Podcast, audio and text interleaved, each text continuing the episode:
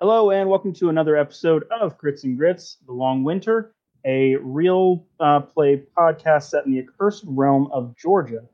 We're doing the Dungeons and the Dragons and the 5th edition, all in one convenient package. I'm your host and Dungeon Master Alex. As always, I'm here joined by my very awesome friends, and I'm going to just pick at random here. Jeff, you're the first friend I'm picking up today.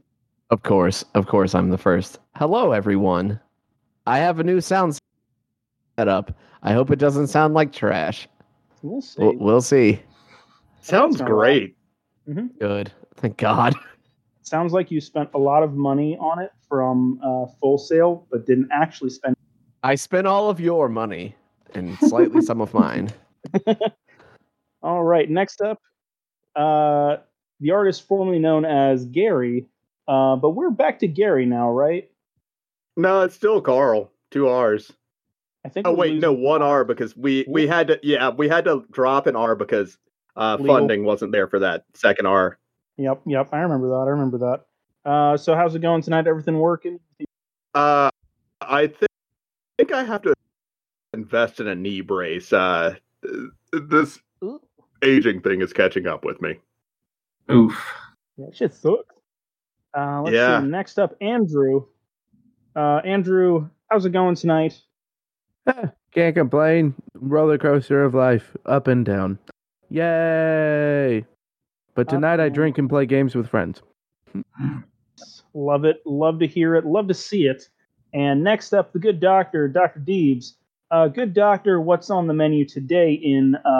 Last time we did alternative medicine. We should do something else, something less alternative and more hard rock. Hard rock medicine? Oh boy. Mm-hmm. For heart stops in the emergency department, they can't get it started again. They'll just cut your chest open and work your heart like a little squeezy toy. Oh, that's sick. Oh, that's so awesome. You said I was expecting, some doctor. Well, you said metal shit. Bad case of Kali Ma. Yeah, I was ready to start quoting songs or just suggesting songs to listen to for like really bad medical advice, Bring Me the Horizons, Diamonds Are Forever. Like, you never sleep because it's for the weak. Like, Dave just jumps straight. But no, straight in metal. Just jump. Yeah, just black metal. I love it. Yeah, I really do metal. But that's it's called. We're ending this. Mm-hmm. Do you want to? It's so funny because my mom still talks about how her CPR classes, they... Happy birthday. Is this 30? You made it. Welcome to the last day of your fucking 20s, nerd. We're killing so many random people today. Yay. So many dead. We're killing 30 NPCs in honor of... Oh my gosh. Can we not? Poor Kirsch. Hi, what's your name? Doesn't matter. Fist through the chest. Massage the heart. With me as a person, I'm like, but poor Kirsch, he's the one that has the problem with it. Oh, poor Kirsch. His life is currently on hold from 2 weeks ago, and then suddenly...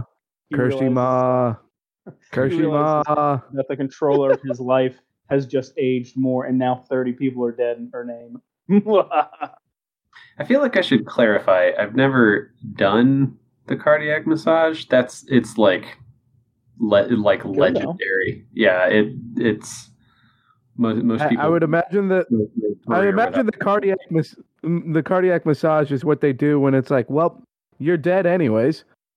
Yeah, I think that's kind of the thought process behind this. It's the Hail Mary. Nothing else works. What's going to happen? It gets worse. Like, yeah, we can't kill you again, so let's just do this. Worst case is we undeath you and then have to explain why you have this scar now. Hold on. Wait. Stop the fucking podcast. Craig, jokes are leaving the room. So I just looked at NCBI, which is like a research paper source on the internet. Mm-hmm. And it says, before the implementation of closed chest compressions in the early 1960s, SIC, talking about CPR.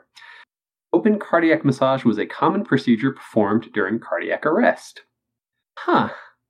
That's something that they never taught us, is that before the 60s, they did this all the time. Knock, knock, knock, knock, knock, knock. Hey, Jokes, is that you? Yeah, it's me. Oh my God. Okay, you can come on back in, bud. All right, thanks. Forward, brother. Close the door on the way back in. But there's another knock at the door. Splap, splap, splap. Oh God! I'm just... Who's at the door now? Hi, guys. Happy birthday! Happy birthday! I will take Craig and the server with me. Oh no! Oh, she's got serious, y'all. Everything. It's a real threat. Yeah. I have the power. You guys fucked up. You gave me this power. Back to our story. Talk about fucking whiplash.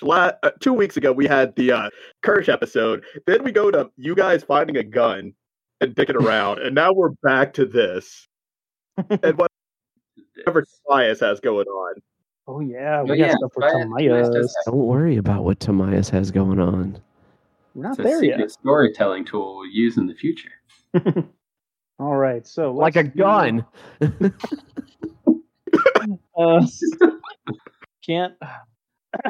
So let's get back into it. Last time that we all were together, we had some interesting here talk in the roughly 10 minutes before everything was supposed to happen and converge. Kirsch and Neil had walked off in the scene, and Kirsch had a crisis of faith.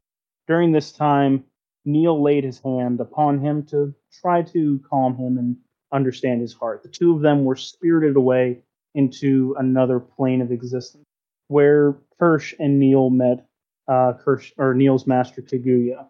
Kaguya? There's a Y in there and a U. I don't remember how you... Kaguya. Fucking weeb. A lot of space stuff, like the moon. They had a heart-to-heart as they talked about the great and powerful Sky DILF in the sky, and talked about peace and understanding, and how sometimes those wise old words of Theodore Roosevelt's to speak softly but have a massive cock always are important. And DILF was officially added to our world's vocabulary. Along with that, we had some interesting happenings going on with Tamias, as Tamias, or maybe the guy, started coughing up. We're not even sure. All the while, there was other happenings going on with Avarice, the tiefling who seems to be at the center of everything. Whatever her mission is, whatever her passion for this entire town is about to come to a head. But before we get to that, we start with a flashback. Flashback sounds! We go back to the long ago time of 2000, a few months after the world changed completely. We come to an abandoned church. This church up in the Pacific Northwest, somewhere tucked away into the woods. A man decked in all blue and red, robes that seemed to not quite fit him properly, and a very long, very pointed red hat, goes up to a pulpit in church. In front of him are four audience members. A young woman draped in blue, an older woman with a black eye patch, a young tiefling in orange and brown, and a zombie-esque individual. So, allow me to reintroduce our new Arcane Brotherhood. The Arcane Brotherhood that was first formed many years ago. We were a great order sent to disrupt the actions of those who would call our gifts immoral and impure. We were legion. And as time marched on, our gifts were accepted by the world at large. But then the great calamity occurred. Our world, forgotten to the tides of myth and legend, had lived with the great and terrible magics that ruled us, and it was glorious. And now we've come to this pitiful rock, whose true nature only reawakened a short time ago. We do not condemn it. No, we embrace it. for it makes our lives richer. However, there are those who wish for it to end, to which I say thee nay. Let us bolster our ranks as we teach those that are wrong for wishing for return to the tedious and the tired. What say ye, O new members? Across the room, we see the three other people, except for the zombie-esque individual whose arms are crossed over to the side. Of the three, only the young woman in all blue, who we can now see as an elf, is clapping vigorously. The older woman with an eye patch watches on in support, but the white tiefling in earth tones and orange is not impressed. Yes, yes, yes. The elf named Nas squeals with excitement. This is everything I could have hoped for. No more pretending, no more sneaking. Let's be open about this and bring down anyone who tries to stop us. The older woman puts her hand on the elf. Let's not get ahead of ourselves. My husband has a way with these kinds of things. He can be a little bombastic at times. Now, Dazan, you've got one of them on the hook. But now in order to pull this off, we'll need more than just my lab and the elf here. We need a plan. That's what you're looking for, aren't you, dear? Avarice the tiefling is bored, and she rolls her eyes and pops her gun. Look, don't get me wrong. I like the world as it is now.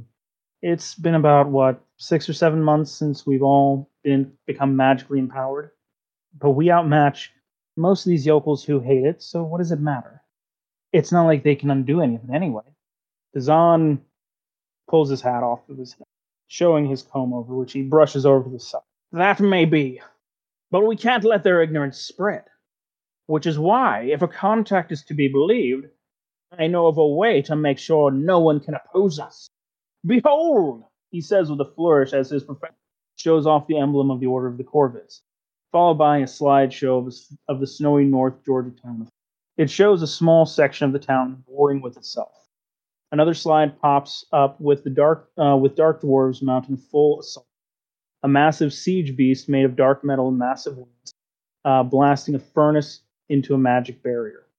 The flickering flames light up the room, and Avarice, whose boredom was plain to see by all, smiles for the first time, and it just very... And we're back to the present day, guys. Wow, that was a whole thing that we were... Woo. Well, howdy. Jeez. But we're now back in the present. Now, is that just like for us to know, or were we experiencing that in some way? Like that's for our listeners. You guys don't know this. Damn you, listeners. Good, I wasn't paying attention. JK, love you, listeners. But also, damn you guys. I didn't retain any of the names. No, there's one listener. They know who they are. I don't know who they are. I pulled up my note-taking section, and I started to type, and then I was like, I'm not here for this. I have no idea what's going on. This isn't for me. So we're back in the present day now. The last time that we were in all this room together, you had Avarice with her staff pointing at the mayor. You had an anti-magic circle that was inside this room.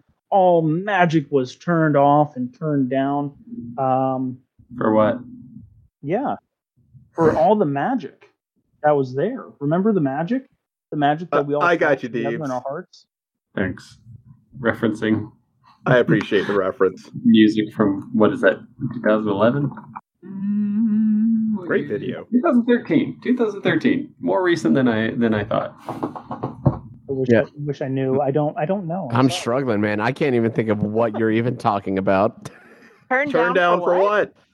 Oh, that's the reference that I missed. Okay. I was just like, I feel like whatever reference was made was like very blatant, and I just completely missed it. It's okay. It wasn't a good reference. I derailed everything. You know, you miss 100% of the shots you don't take. Is my approach to being a funny person. Shoot for the stars. If you miss, you'll die of starvation. Atta girl. Yeah. That's what they say. So, like I said, I just wanted... That's why the magic is down, except for what I have pointed at the old man. So let's chat. Let's talk. Is that my robot there? Yes? Great. Send them on over to me, please. Actually, do you have the little clicker? Oh, no. The old lady had a clicker, remember? We didn't... I don't think we saw the clicker. Roll a deception check. Shit. I feel like we did this last time.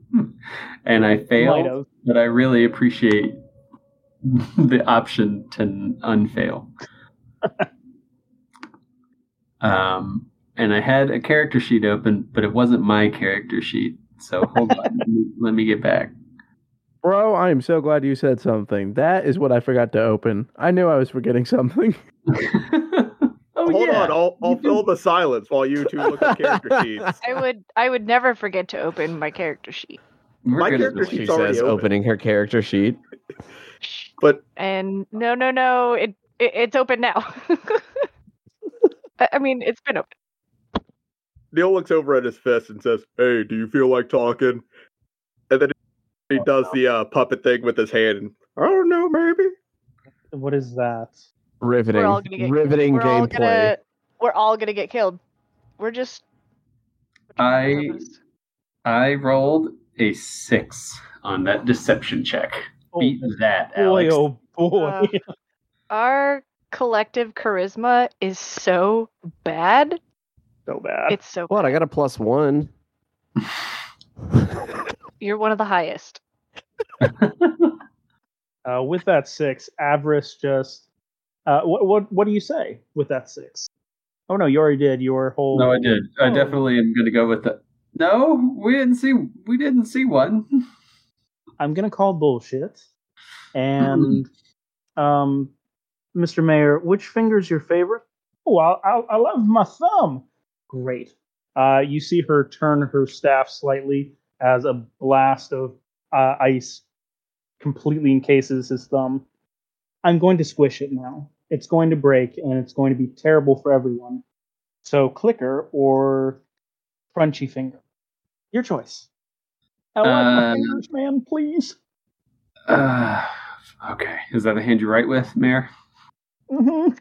Okay. You're probably doing a lot of high-level litigating and leading in this town, so sure, okay. We have a budgetary meeting coming up real soon, and I need this to say yay or nay on it. Please, my God. And so, boss, I'll hand the controller back over to the robot, which is actually Bebo, and give him a very subtle wink and slap it on the robot butt as it goes past. While this handoff is about to take off, since Kai can now see...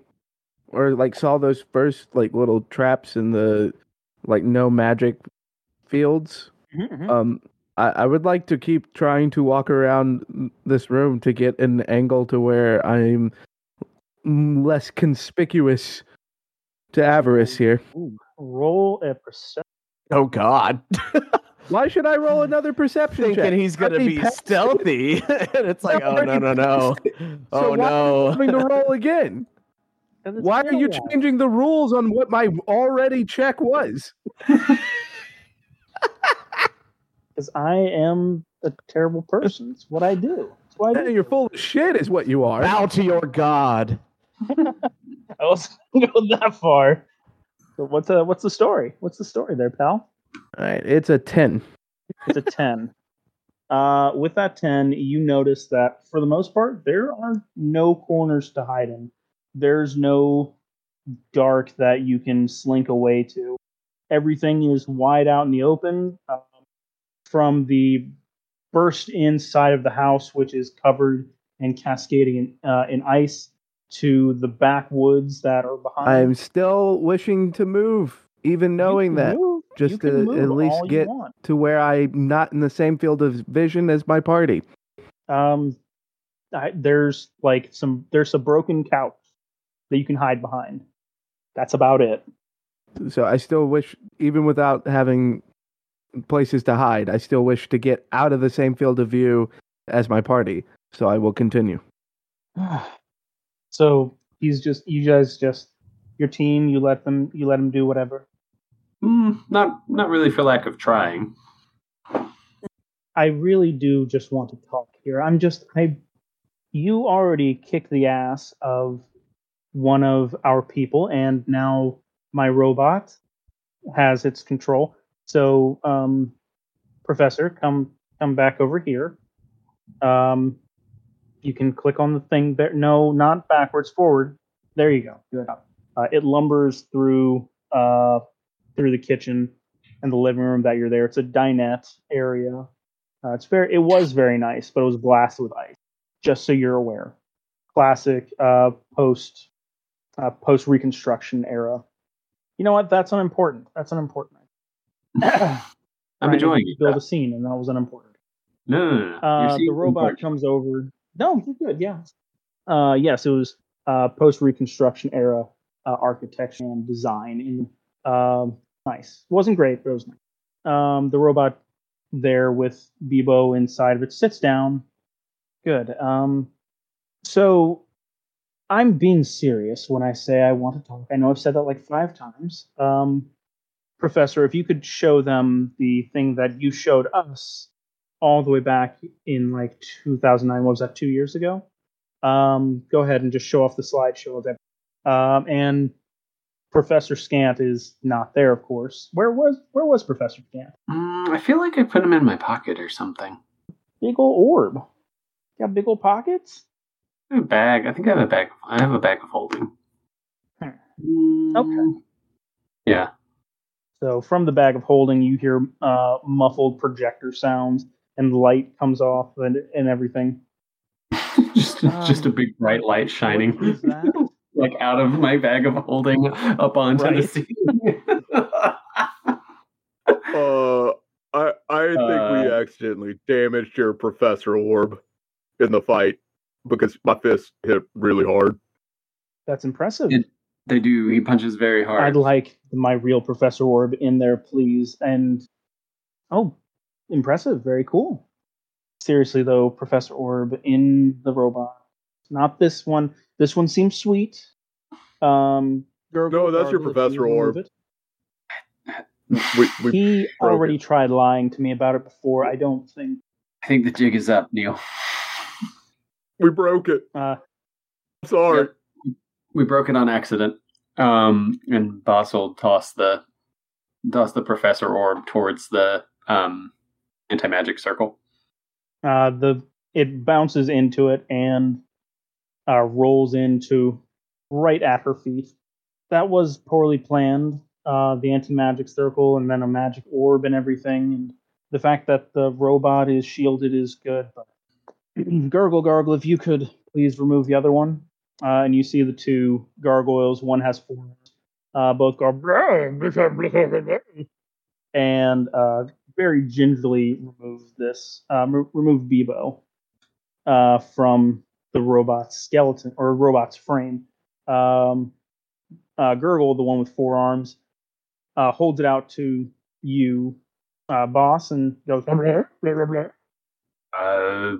Thank you, my good construct. I'll take Bebo back, I guess.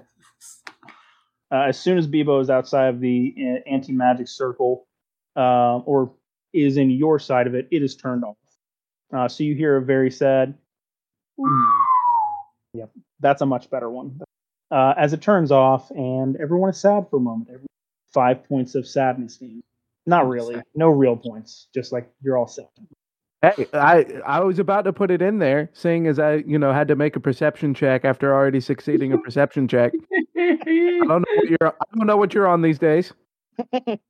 Apologize, Andrew. Damn it, I'm sorry. I just remembered that too. Yes. Sorry that you're so petty. You damn right I am. Excellent. So we'll just put this back here and. Wait, I still need the other one. You can grab it out of the bag and everything. She puts Scant back into the robot body and says, "Ah, yes, it's good to be home. Oh, right, showing off the picture show. Where is the nice flat wall?" Bebo, you can talk. That's Bubo's asleep. Yeah, it's okay. Okay, so the jig is up. The jig is indeed up, but don't worry, we'll get jiggy with it later. That was a jiggy joke. Ha ha ha. Did you like it? Was it? No, it was bad. We're just doing the picture show. Just show off the pictures. Of course. And he turns over to a nearby wall that hasn't been blasted up. And you see the town of Peacemeal, or what became of Peacemeal, or what it was before, I should say. This is the town you're in. The town that is covered in a giant mimic. Very cool. Very magical, which is great. Except that inside the town, it's not magic. And there's a giant dwarven ruin under the town. And there's a thing there called a Chardalyn dragon. Any questions? Who cares? Why is the dragon sharding? Fucking... Oh, boy. God damn it, Gary. Chardalyn. It is a powerful metal. It is a siege weapon with wings and magic fire. And if we can unleash it, we can take down places like this where there's rules against magic. But this is a peaceful town, man. We have peace here. It's great. No, it's not. It's shit. The rest of the world is magic. This little corner has some, like, we want to be pure and free of magic. Ooh, bullshit like that. This releases it. This fixes everything, no matter the cost. Hmm. Any other questions about that? Neil is still kind of giggling over his sharding dragon. Kirsch is also holding back some laughter. Yeah, Kai is kind of just nodding to himself because, I don't know, it does, I have to agree, it sounds like bullshit to me. It is bullshit. She's lying about this whole thing. We just want to be safe, we want to be free, and all that good stuff. She's bullshitting you. So there's no sharding dragon here? There's no sharding dragon. That's a good one, big man. I want to inside check this dude. Go ahead. Insight a Rooney. Nat 20. 25 total. Oh, way man. I was going to say, didn't this town try to segregate us onto like a magic island thing? It did. I am conflicted. I rolled a 25 on my insight check on the mayor. Because... He sounds like he's up to some bullshit. Tamias, yeah. How do you respond now that you know that it's bullshit? I think it's about time to tear this whole place to the ground. How could you say something like that, young man? That would destroy countless lives. We don't like liars. You did evacuate most of your people. Oh, good. Okay. There's a difference between thinking that you're lying and being... very, very, very clearly able to tell that you are. Right. Now, why don't you tell us what this whole city really is? Fine. I will. Long ago, this was just another peaceful part of the world. And then, there was the whole convergence of worlds and all that thing. When it happened, there were two warring groups. One was a group dark dwarves called the Duergar, and one was just my rabble-rousing good people. Now, these Duergars, they had a mighty siege weapon. They had a thing called the Chardalyn Dragon. Yes, I know it sounds like sharding, but it ain't. This thing could destroy anything in its path. It was hell with wings. And if it's released again, which is part of why Jeremiah's on top of all this, it will destroy everything. Even worse than bringing down Jeremiah. And then who knows what would happen. These people that have grown accustomed to being normal would have to be... They'd have to be like everyone else again. Have to accept being like everyone else. That sounds like truly a fate worse than death. These people wanted... And when we destroyed them ruins, and we, conveniently had an abandoned factory land on top of it when the worlds converged, yeah, it all kind of worked out in the end. Oh, by the way, you were saying that the town people had escaped or were getting ready to be freed. Which way did they run off to? I don't know. Those plucky teens that you have running around the town were kind of in charge of the evacuation effort. Oh, well, good. That's good for them. They need a good, strong outlet, the piecemeal teen game. But where were they headed? They were headed somewhere safe, right? They were headed toward the mall, right? Tell him nothing. Hang on a second. I'm getting a little confused. So, are we trying to kill her and still save Mare, or am I killing both now? We are not killing anyone. We're just talking for now. The situation is malleable at the moment. Okay. And I don't think it'll last, but okay. Just be patient, buddy. So long as nobody was going toward the old abandoned factory to escape, everything should be fine. What kind of dangers were at the old abandoned factory? Oh, it was just an old abandoned factory. It was just, that's where the Duergar ruins were. And that's where the factory safe for teenagers? I mean, we tried to put a skate park in there and everything to lure the teenagers there. And then we realized that was a bad idea because, again, it was secretly the home of evil Duergar and all that good stuff there.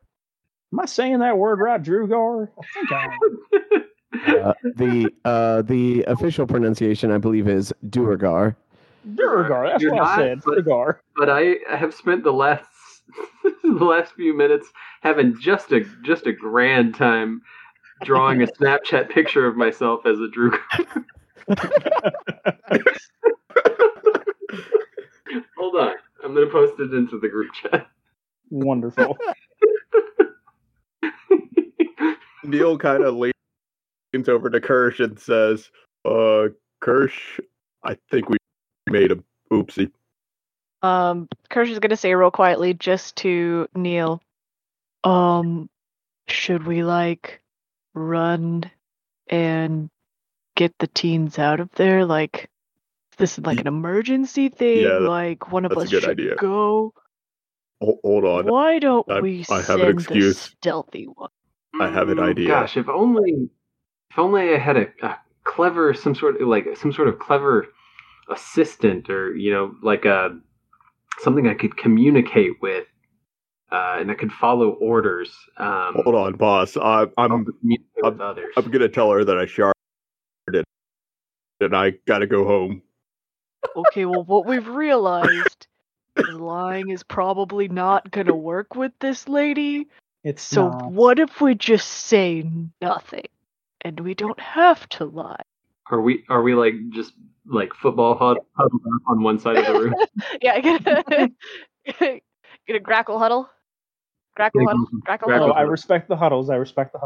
We sometimes... No, I mean, I feel like this was Kirsch and Neil trying to talk real quietly to each other while everybody else was talking about stuff. Yeah, no, I think this was just Kirsch and Neil talking real quietly to each other. But I guess how close is everybody else standing? I feel like Kirsch wouldn't have gotten, too close to this lady because she's super sus. Yeah, I feel like Boss is kind of just at the closest to the magic circle, having dealt with the robots and tossing the Professor Orb in there. And are y'all just behind? I guess nearer the door. Yeah, Kirsch wouldn't have gone too deep in there. I don't think he's not smart with the tactical stuff, so. But he's wise. So, I mean, is anybody else on our team, close enough to kind of hear Neil and Kirsch if they were to, pull them into the huddle? I don't know. How good is my hearing? I am bird. Birds have good hearing. That's why I was asking, does anyone else feel like they would be hearing this? No, Kirsch's idea is to just, one of us just go. Don't bother trying to lie or trick this lady. But also, he's probably the literally least stealthy person of the whole group, with disadvantage on stealth, you know, that sort of thing. So. Well, Kai is not going to be close enough to listen, but if you fabricate a decent enough lie, not to the Avarice, but to Kai, he would participate. Okay, if Neil. if the two of you talk within view, I can just read your lips and know what you're saying. Yeah, I mean, we're not hiding that we're talking to each other. We're just trying to be quiet, you know, like movie theater whisper. Like, don't disturb the other moviegoers. Yeah, so Tamias would probably definitely see what we're saying if, you know, attention was being paid. All right, Kirsch, I'm just going to tell her that I sharded and I got to go home. This is me laughing in real life, not Kirsch. What to roll for sharding? Roll for shard. Is there a fresh underwear roll? Like, there needs to be a deception component because he's going to have to try to convince us in the future that he didn't actually shard. Is there a roll to find wet wipes in your bag? To think that Neil would do something to compromise our friendship. Okay, Neil. His pants. Neil. I don't know if lying to this lady while she's got the guy's like thumb situation ready to like pop off, because like what if I make it really convincing? Okay, but I'm not great with like medical stuff, you know, like that's my wife's thing because she's a doctor, but like I'm pretty sure you're supposed to put fingers on ice after they've been severed, and she's doing it first, so she's doing some weird stuff. So shit. Yeah, you're right. Hey, boss, are you supposed to put ice on the finger before or after the break? What's your purpose in putting ice on it? We're just talking about the mayor's finger. Oh, it's a threat. It's a threat. That's why there's ice on his. And right, you see him flex a little bit. His top two arms going up, his bottom two arms going down, threatening. Yeah, so I think the ice on first was something like a conscious choice, Neil. Boss, maybe you should make sure your son isn't at the factory, because I know you had a son recently, and being to go into the factory, and, you know, your son. You brought a child into here? And they call I created a child here. That, I don't know if that's better. That sounds worse. He has led a rich and fulfilling life for the last, I don't know what, like 2 hours. Hey, I'm a little confused. I'm a little confused again, because now we're worried about the mayor to come, but we also don't, I'm not getting a good vibe from him, so I thought that we would take care of that. Will it help if I cut off his thumb? No, it won't. That's less threatening. No. That's what she's threatening us with hurting his thumb. So we don't want his thumb hurt. Yes, but if he has no thumb, she has no threat. Then he has okay, but he's got like 9 other fingers. She's just gonna move. And then he has feet, and he has, I'm sure, some kind of other thing that can be frozen that. The male members of the audience kind of would be like, ouch, that would suck. Hey, as long as it's not mine, I don't care. It don't sound like I like him anyway, so what's the problem? I mean, okay, my problem is I'm trying to make a deal with you guys. I'm trying to make a deal. Wait, do we actually want the deal? No, she should have led with the deal. Yeah, I threatening first would have... No. Kirsch raises his hand. That's just mean. Kirsch raises his hand. Yes, you, the handsome half-orc gentleman. Yes, I would like to hear the deal, please, miss, if that's okay. Excellent. Well, the other point we were raising is that we may have sent people, the evacuees, to the factory, which in this the new light of this evidence may have been a bad call, and we're... Could have been. We're wondering if maybe we could excuse a member of our party temporarily to rectify that mistake. Okay. Can we agree to that as like a preliminary deal? I mean, that sounds great, but I also sent some of my people out there. Oh, so if Jews send people, it means we get send people. Yes, but my people on the moment own, she said no. The moment she says yes, Kai starts running. Oh God! And she blasts another icy blast of air toward the entrance and says, "Stop! Just fucking stop for a minute and listen." There was a second floor with like kind of blown in, right? Oh, boy, yes. I'm doing this. Uh-huh. Can I jump up to the second floor and start going for that? With disadvantage, roll an athletics check. Oh, all right, 6. Fantastic. You roll that, and you jump as mightily as you can, but much like that video of the little kitten in a very waxed kitchen floor, it's just kind of like a little jump. You don't really go anywhere. I take great pleasure in this. All right, and then I'll do like the spread out, like the spread eagle slide down, and then jump up the moment that like the momentum becomes controllable, and just take a stance like nothing happened, and then very, very cool. And then look at Avarice and go, "Hey. I don't think you actually want to deal, because if we have a deal, then I should be able to go since you send people." Do you not want to know what you're going to be running into? I want to kill you, but they won't let me, so I should be able to go. Right, that sounds like... Hey, look, Avarice, he's sharp. He's got to go home. I can take him back. Oh, my gosh. The moment that Neil says that I shard, Kai's gonna try to fart. Tamias is on the verge of planting his spear into Neil's chest, just like claiming it for Spain. Oh God! I'm gonna have to make you roll a sharding check. No. That be constitution? Would it be Constitution? That's Constitution, yes.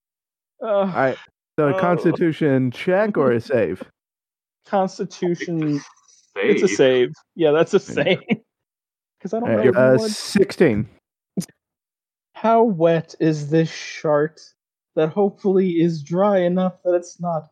Oh, God, we're in toilet humor territory. What have I done? Come on, man. You set the DC on this. You allowed this to happen. It did. You could have just gone, nah, you poop yourself.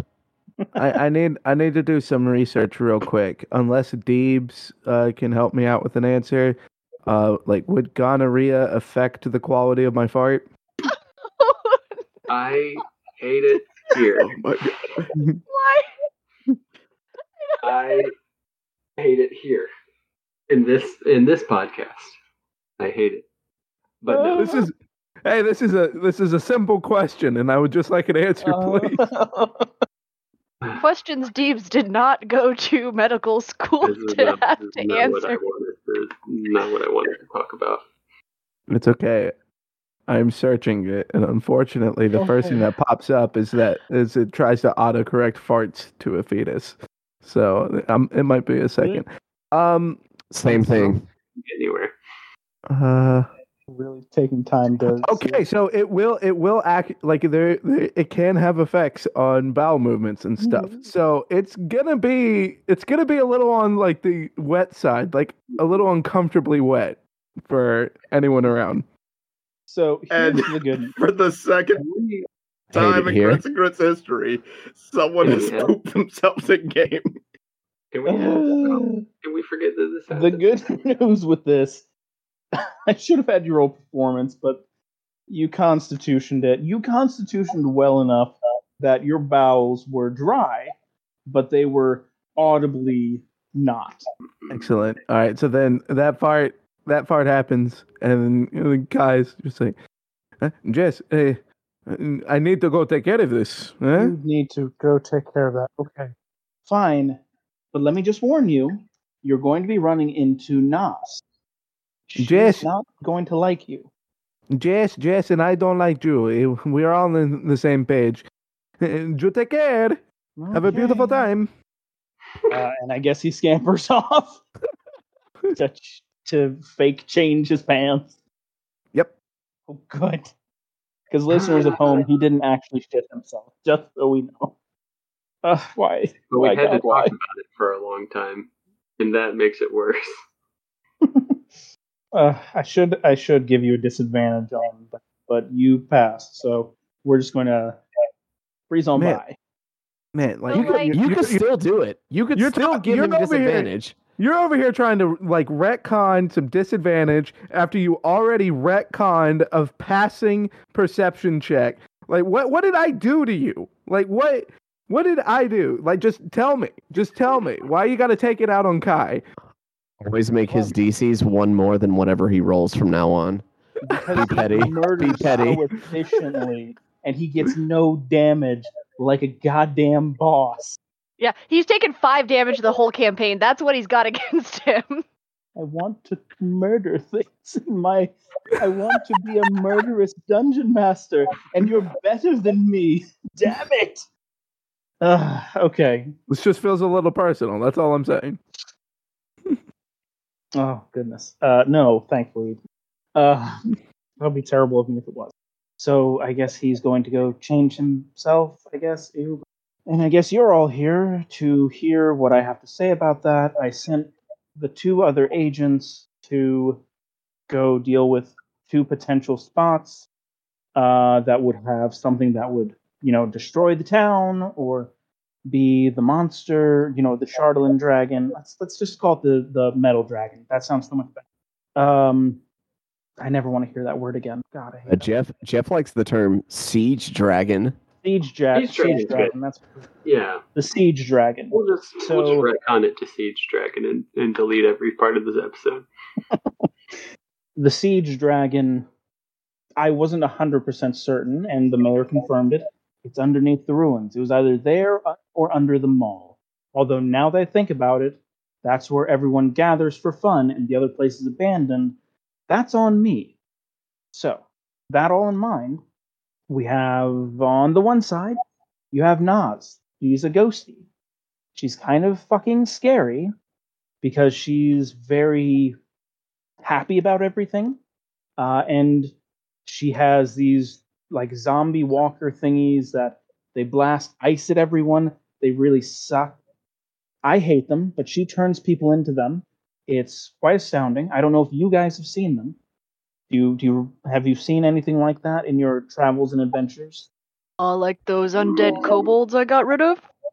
No, not kobolds. These are more human shaped. What does she call them? Like Game of Thrones. Yeah, cold light walkers. Cold light. Game of Thrones. That start yet? A book series. Oh, good. Definitely going to get finished within our lifetimes, right? I can't wait for that last book. It's going to be so good. I've heard that they're doing a whole show and everything, how they do it with real magic. Who knows? It's incredible how the world works. Anyway, she has those monsters, and from the sound of it, your friend is going to go on his own to there. The other direction, toward the mall, is the simulacrum of Dr. Tolstom, who you look an awful lot like, I'm sorry to say. Rude. Oh, I'm sorry. But his simulacrum is there, along with his white, which is kind of like a weird, creepy zombie thing, but it has a brain that actually works. And they're going toward the mall, and I don't know if anyone's there. Probably not. They're probably...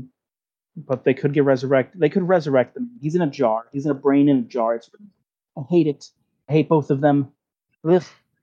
But he's going to the deadlier threat, is what I'm trying to get at. And that's where all the townspeople are, too, from what you told us. We sent the townspeople outside of town, and then we split the teens up between the mall and the... Oh, shit.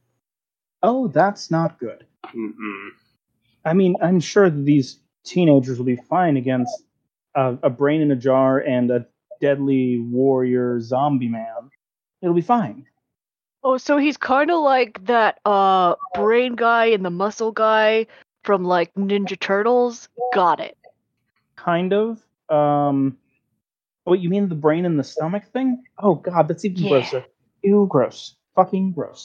Yeah, but you know what I'm talking about. No, I do. And what was it called?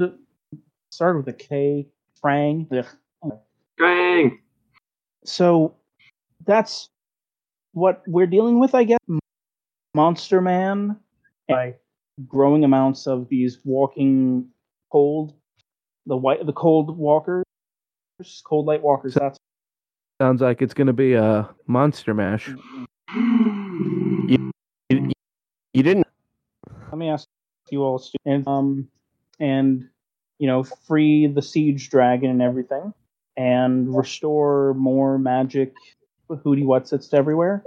Oh, and we don't kill you, or at least I don't kill you with Gurgle and Gargle, and I have some other cool things. They're secret. What about the townspeople? What about them? Can they escape? Can you get them out of here safely? What about those kids? You got a whole bunch of townspeople, and you got, like, I guess some kids that you sent off to the mall to do something? Or did they go off on their own? I don't remember. I wasn't there. We split them up between the mall and the abandoned factory, and that's why I'm just asking. What are you going to use the siege dragon for afterwards? Oh, so here's the thing. We are considered, quote unquote, a terrorist group, a magic terrorist group. Really, we're liberators, that kind of cool thing. You know, and stopping people like the mayor here who want normalcy and everything. There's this church down in central Georgia, the Church of Normalcy. It's off I-20, in this little Rockdale or something like that. Crazy place. We're going to take the siege dragon, probably destroy that place, because clearly a bevy of evil, because they don't like people that are different. Stuff like that. We're liberators. Kirsch raises his hand again. Yes, Mr. Handsome. Okay, so I appreciate that you have offered us this deal. Can we, have just a minute to discuss this? You know, just aside, we're not going anywhere. We just want to discuss this because obviously there's a lot at stake, so we're literally not going anywhere. Sure. Yeah. I would like to discuss this. No, because, you've offered us a deal. There's lives at stake. So if we could have just a couple minutes, would that be cool? I would appreciate it. Yeah, sure. Take some time and everything. I'm sure that, teenagers and, old people that are probably infirm, that they'll be fine. Yep. Noted. We'll be quick. Yes, thank you. Yeah, Kirsch pulls everybody aside for a grackle huddle. Okay. All right. It's the second huddle I'm missing. Yeah, fuck you. Sorry, you have Kai, a little earpiece. Fine, Kai has a little earpiece, so he can hear the huddle going on. You're off cleaning yourself right now, as cats do. Got that leg high in the air. Yeah, just slurping. Just slurping. Dude, Nick was doing that earlier. It was so loud. Okay. But yeah, Kirsch... Ooh, is Kai cleaning himself audible on the headpiece? No. Performance. No. This is the worst. The worst performance thing. Okay. Yes. Yeet. That's a 23. I feel like he's doing it. I feel like he's doing it audibly just because he's kicked out of the huddle. He's not in the huddle right now, so he's just doing it. Get back at everybody. After the the fifth or sixth lick, when it gets to be really uncomfortable and you start thinking that he might be doing it on purpose, right after that point, you're gonna hear just Kai go, and then get back to licking. Why? Now I just imagined him blepping Okay. All right. Slurping it up. Gross. Hey, Kirsch, she called you handsome back there. Oh, did she? Okay, I don't. Both of you, focus. Are we going to allow her to take control of something called a siege dragon? Okay, that sounds bad, but also she wants to kill a bunch of people, so that's also bad. Right, sure. Those are both in the bad category, Kirsch. Yes.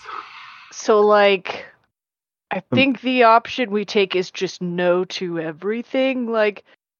You know, like when you go to a car dealership and you don't like anything and you just kind of walk away? Like, is that an option here? Kai is going to come over the radio and say, you know, it's almost like some people deserve to be killed. You know, the job we were hired to do.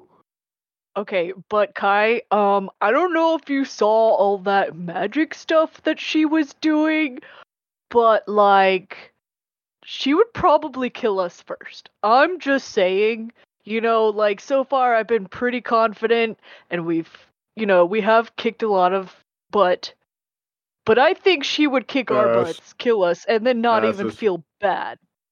I'm just saying. I stand by what I said. Okay, well, if you come up with a great way to suddenly do that, you know, like if you want to take, you know, control of the siege dragon or something, if you think you could do that, that would be a better option. But she'll probably just kill us.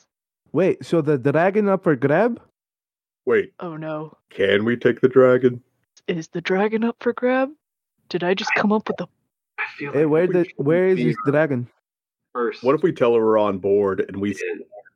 and her to the mall, and we go to the dragon. I don't think she's going to fall for that. She seems quite clever. Is that something we can do? I'm going to freeze his other thumb if you guys haven't come up with something. Okay, cool, we just need like 30 more seconds. Your patience is very appreciated. Thank you, ma'am. Of course, yeah. Thank you. You're very nice lady. We do respect your time. Your time is very respected. We're hurrying. I'm going to have a power bar in the meantime. Oh, okay, enjoy the power. Thank you, ma'am. Thank you. Oh, no, she's super polite about this. You're smart and stuff. Okay, boss, you're smart and stuff. Is that something... Can we just look at the dragon? Like, is that thing... I don't know anything about the dragon. I want a dragon. Like, is it smart? Like, can we just discuss stuff with it and tell him, you know, bad lady, maybe he'll eat her. Oh, Kai, I may have a dragon for you. Is that it's cool, because I want a dragon. Yeah, dragging these nuts across your face. Oh no! So bad.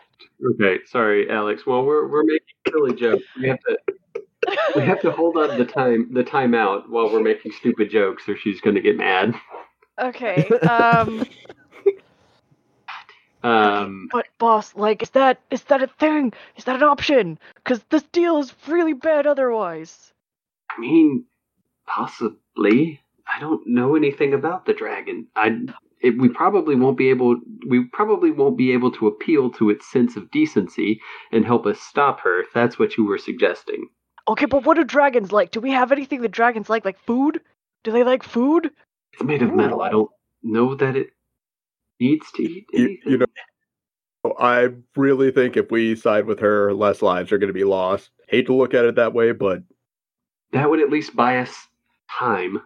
Okay, but, like, if we have time, I'm really good at baking.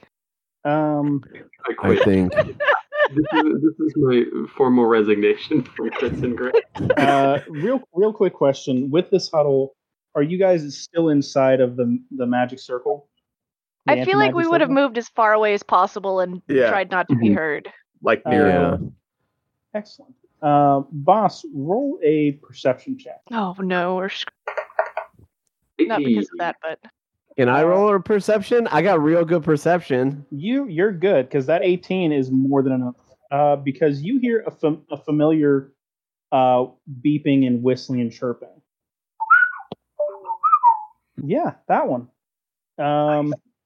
As you see, Bebo is back online. So Bebo woke up. Mm-hmm. Does Bebo know anything about ancient technology, giant dragon? Roll an Arcana check. 19. With that, from everything that Bebo had kind of scanned off the armor, from being switched out with Professor Scant, it did learn a good bit. It had downloaded a good bit of the data into it, including things about the siege dragon and also about the town. Ooh, okay. Okay, that's valuable. Wonderful. Okay. Okay. Bebo, do you have any understanding of, like, how to control the dragon or, like, how to find it? more efficiently? Bebo scrolls through. You see its eye roll for a moment, and then it stops, and it closes and sadly shakes, and then very happily nods itself. So yes?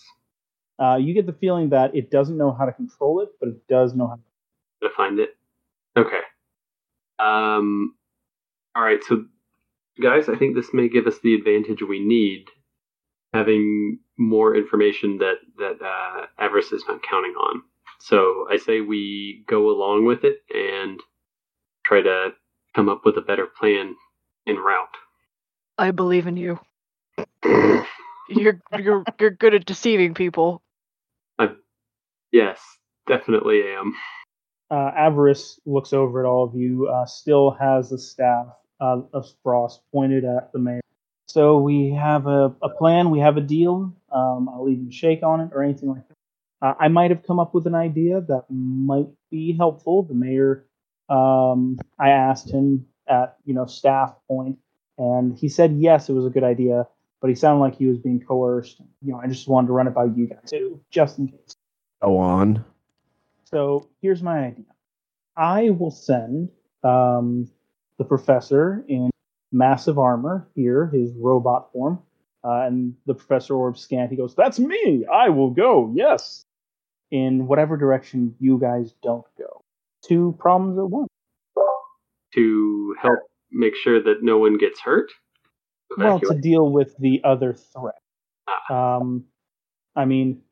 Don't get me wrong, either threat would probably be enough to wipe out everyone else there, but either you guys or my giant badass robot here could take out one or the other. Up to you. Whichever way you go, it will go the other way. Neil looks over to the Professor Orb and says, "Hey, just remember who your boss is out there and look out for their intentions." Right, my boss. Wink! Can we just get moving already? Sure, yeah, that sounds like a plan. We'll send the robot to the other location. Excellent, okay. Head after the Chardalyn dragon. We'll do that. Oh, let me just give one thing here to you. Come here, little bird thing. And she has her bird that was perched up on her shoulder, spread out its wings. You might not have noticed him here on my shoulder. He looks really cool, right? Tomias was almost furious. Oh, then I do apologize. And she takes two of its feathers from either wing and plucks them out. Oh, don't worry, it's fine. It's a familiar. They grow back very quickly. I think these would probably be helpful to your friend that had that problem earlier. So when you see him, just give them to him, okay? They won't make him shit himself, if that's what you're worried about. Are they like Pepto-Bismol feathers? No, but they'll do something. They'll be helpful, I think, in the task. Got it. And Kirsch is going to very cautiously take the feathers. You take the feathers. They pass through the anti-magic field, and you see them just kind of be normal looking. And as you pull them out, they have a metallic sheen. He just kind of puts them in his pocket. Okay.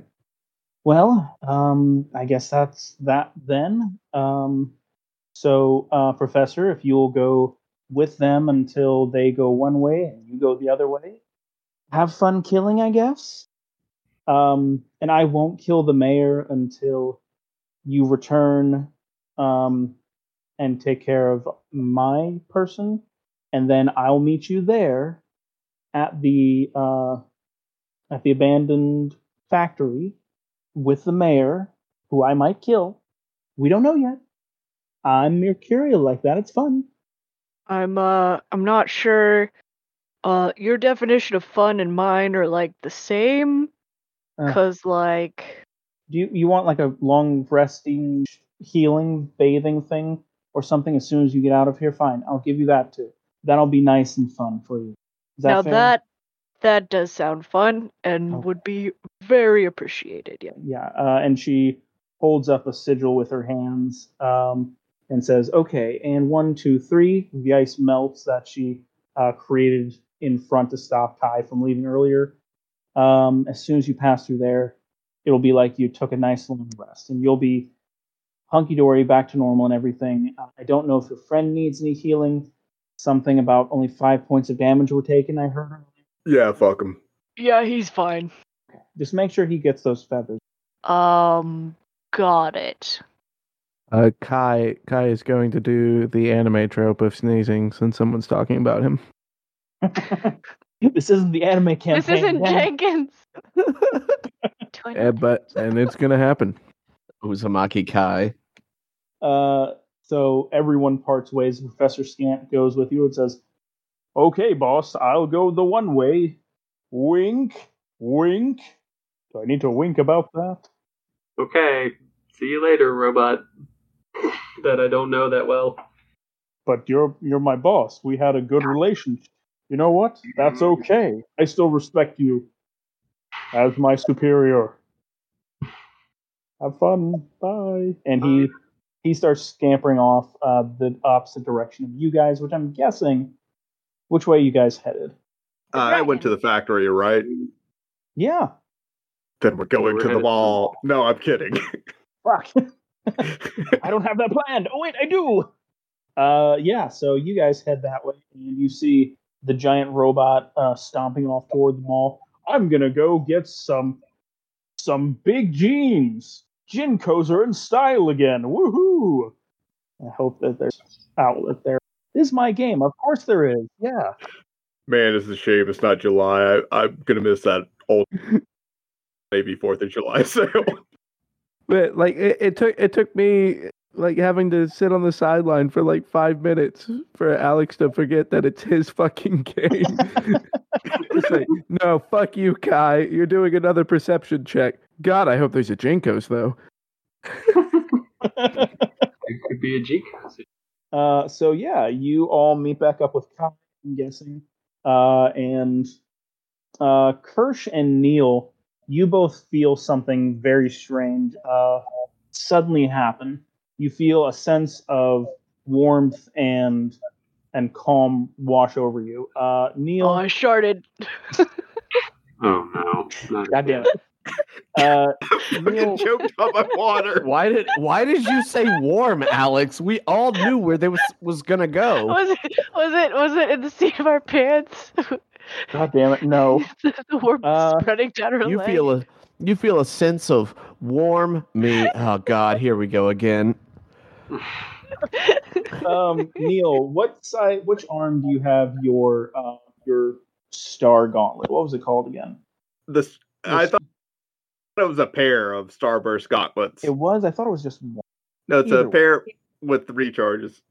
Gotcha. You know what? Okay. Fuck it. I'll slap those wraps on under the fucking gauntlets or over. I don't give a shit. On your less used wrist, you feel a wrap going around it. And you see the sigils of the Sky DILF start to light up upon it. And then it goes out. After seeing the Sky DILF sigil, Neil takes the gauntlet off and then puts it on over the wrap just so he doesn't have to look at it. You have been blessed with the blessed wraps of the Sky DILF. While being worn by a monk, these wraps offer +1 to wisdom. They are blessed by the Sky DILF himself and bear his emblem in a subtle repeating pattern. As a bonus, you can add your wisdom modifier to any unarmed attack.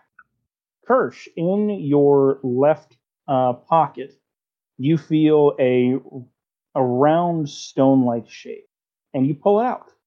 You pull it out, and it is a compass. On the left side of it, it is, or on the top side is silver, on the bottom is black, with 2 arrows equally there. This is called the Moral Compass. It is an unusual compass with 2 varieties. Silver, which is attuned to good, and onyx, which is attuned to evil. The compass will point to the strongest source of good or evil within a 50-foot radius. As a bonus, once per day, you can cast Protection from Good and Evil or Zone of Truth without expending a spell slot. This recharges at dawn. So, like, it says it's the silver and then the black one. So is it like I flip it over and one side is silver and the other side is the other, like the black side? Yes. Okay. When it senses true good or true evil, it automatically flips over, kind of like if you take a cat and you flip it upside down and drop it, but it always lands on its feet. The good will always be up when it's most good, and the bad will always be up if it's most bad. Hold it up. I've got cats. That is not true at all. Well, yeah, some of them are stupid. They can't land. And if you have equally good and evil, you can create perpetual motion, and that could power the world. Nice. Food for thought. I hold up the good side to see if it points at me. Let's see. So you pull out the compass and point it toward everything. Nothing is going on. Everyone there is equally kind of good and evil. Nothing in your vicinity is, except you point it toward the mayor's house, and it immediately flips to blue. Kirsch is just a little disappointed it didn't point the good one at him. Oh, it flips back over to silver for you. Yes! that was all he wanted. Wait, I wasn't able to hear that. What, like, the good side points to the mayor's house? No, the evil side points to the mayor's. Gotcha, okay. The good side points to Kirsch. Wow. Kirsch is just mentally trying to make sure he doesn't forget to point it at Kai, just to prove his theory later. Tamias, we now turn to you, or rather the guy. As you leave the anti-magic circle, something strange starts to happen to you. It doesn't start at first. It just happens over time as you see something come out over your shoulder. It is a small black bird. You've been blessed with a symbiotic entity. Or sorry, a symbiotic being. It is either Tamias or the guy. Up to you. It would probably be a, like, small bird's head. And it would be, like, the actual head of Tamias the bird. The bird's head looks at you. And it says, "We do this to protect each other. Don't forget. You haven't forgotten, have you?" And the large bird head stares at the small bird head and says, "I never." Good. And you have a whole entire list of things about that symbiotic entity. It's a lot of things, friends. So I'm not going to give off all of that. Not right this second. I'll put it in the chat. If dun, dun, dun. Before everyone leaves and everything, is there anything else that we can do before we head off to the old abandoned factory? Just to clarify, since I was out for a bit, I'm still just running there, right? Like, I'm not actually here for this? Depends. Were you waiting on them as you were cleaning yourself? Or... Nope. Yeah, you are off and running. Ooh, that's great. Yes, you are off and running. Well, now you're too excited. I am, yes. Oh, good. This is good for cliffhanger-ness. Yeah. Shit. Okay. Yeah. You are off and running, and...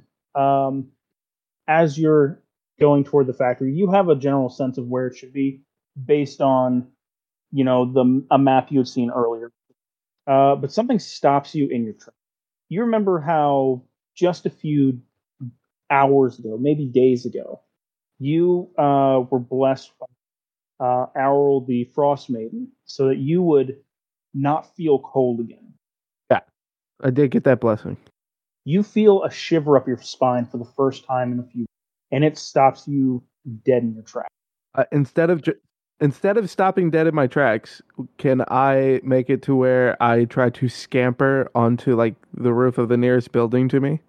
There are no buildings around. There are a few rocks and a few trees around. I would like to hop on the tallest rock near me. You do.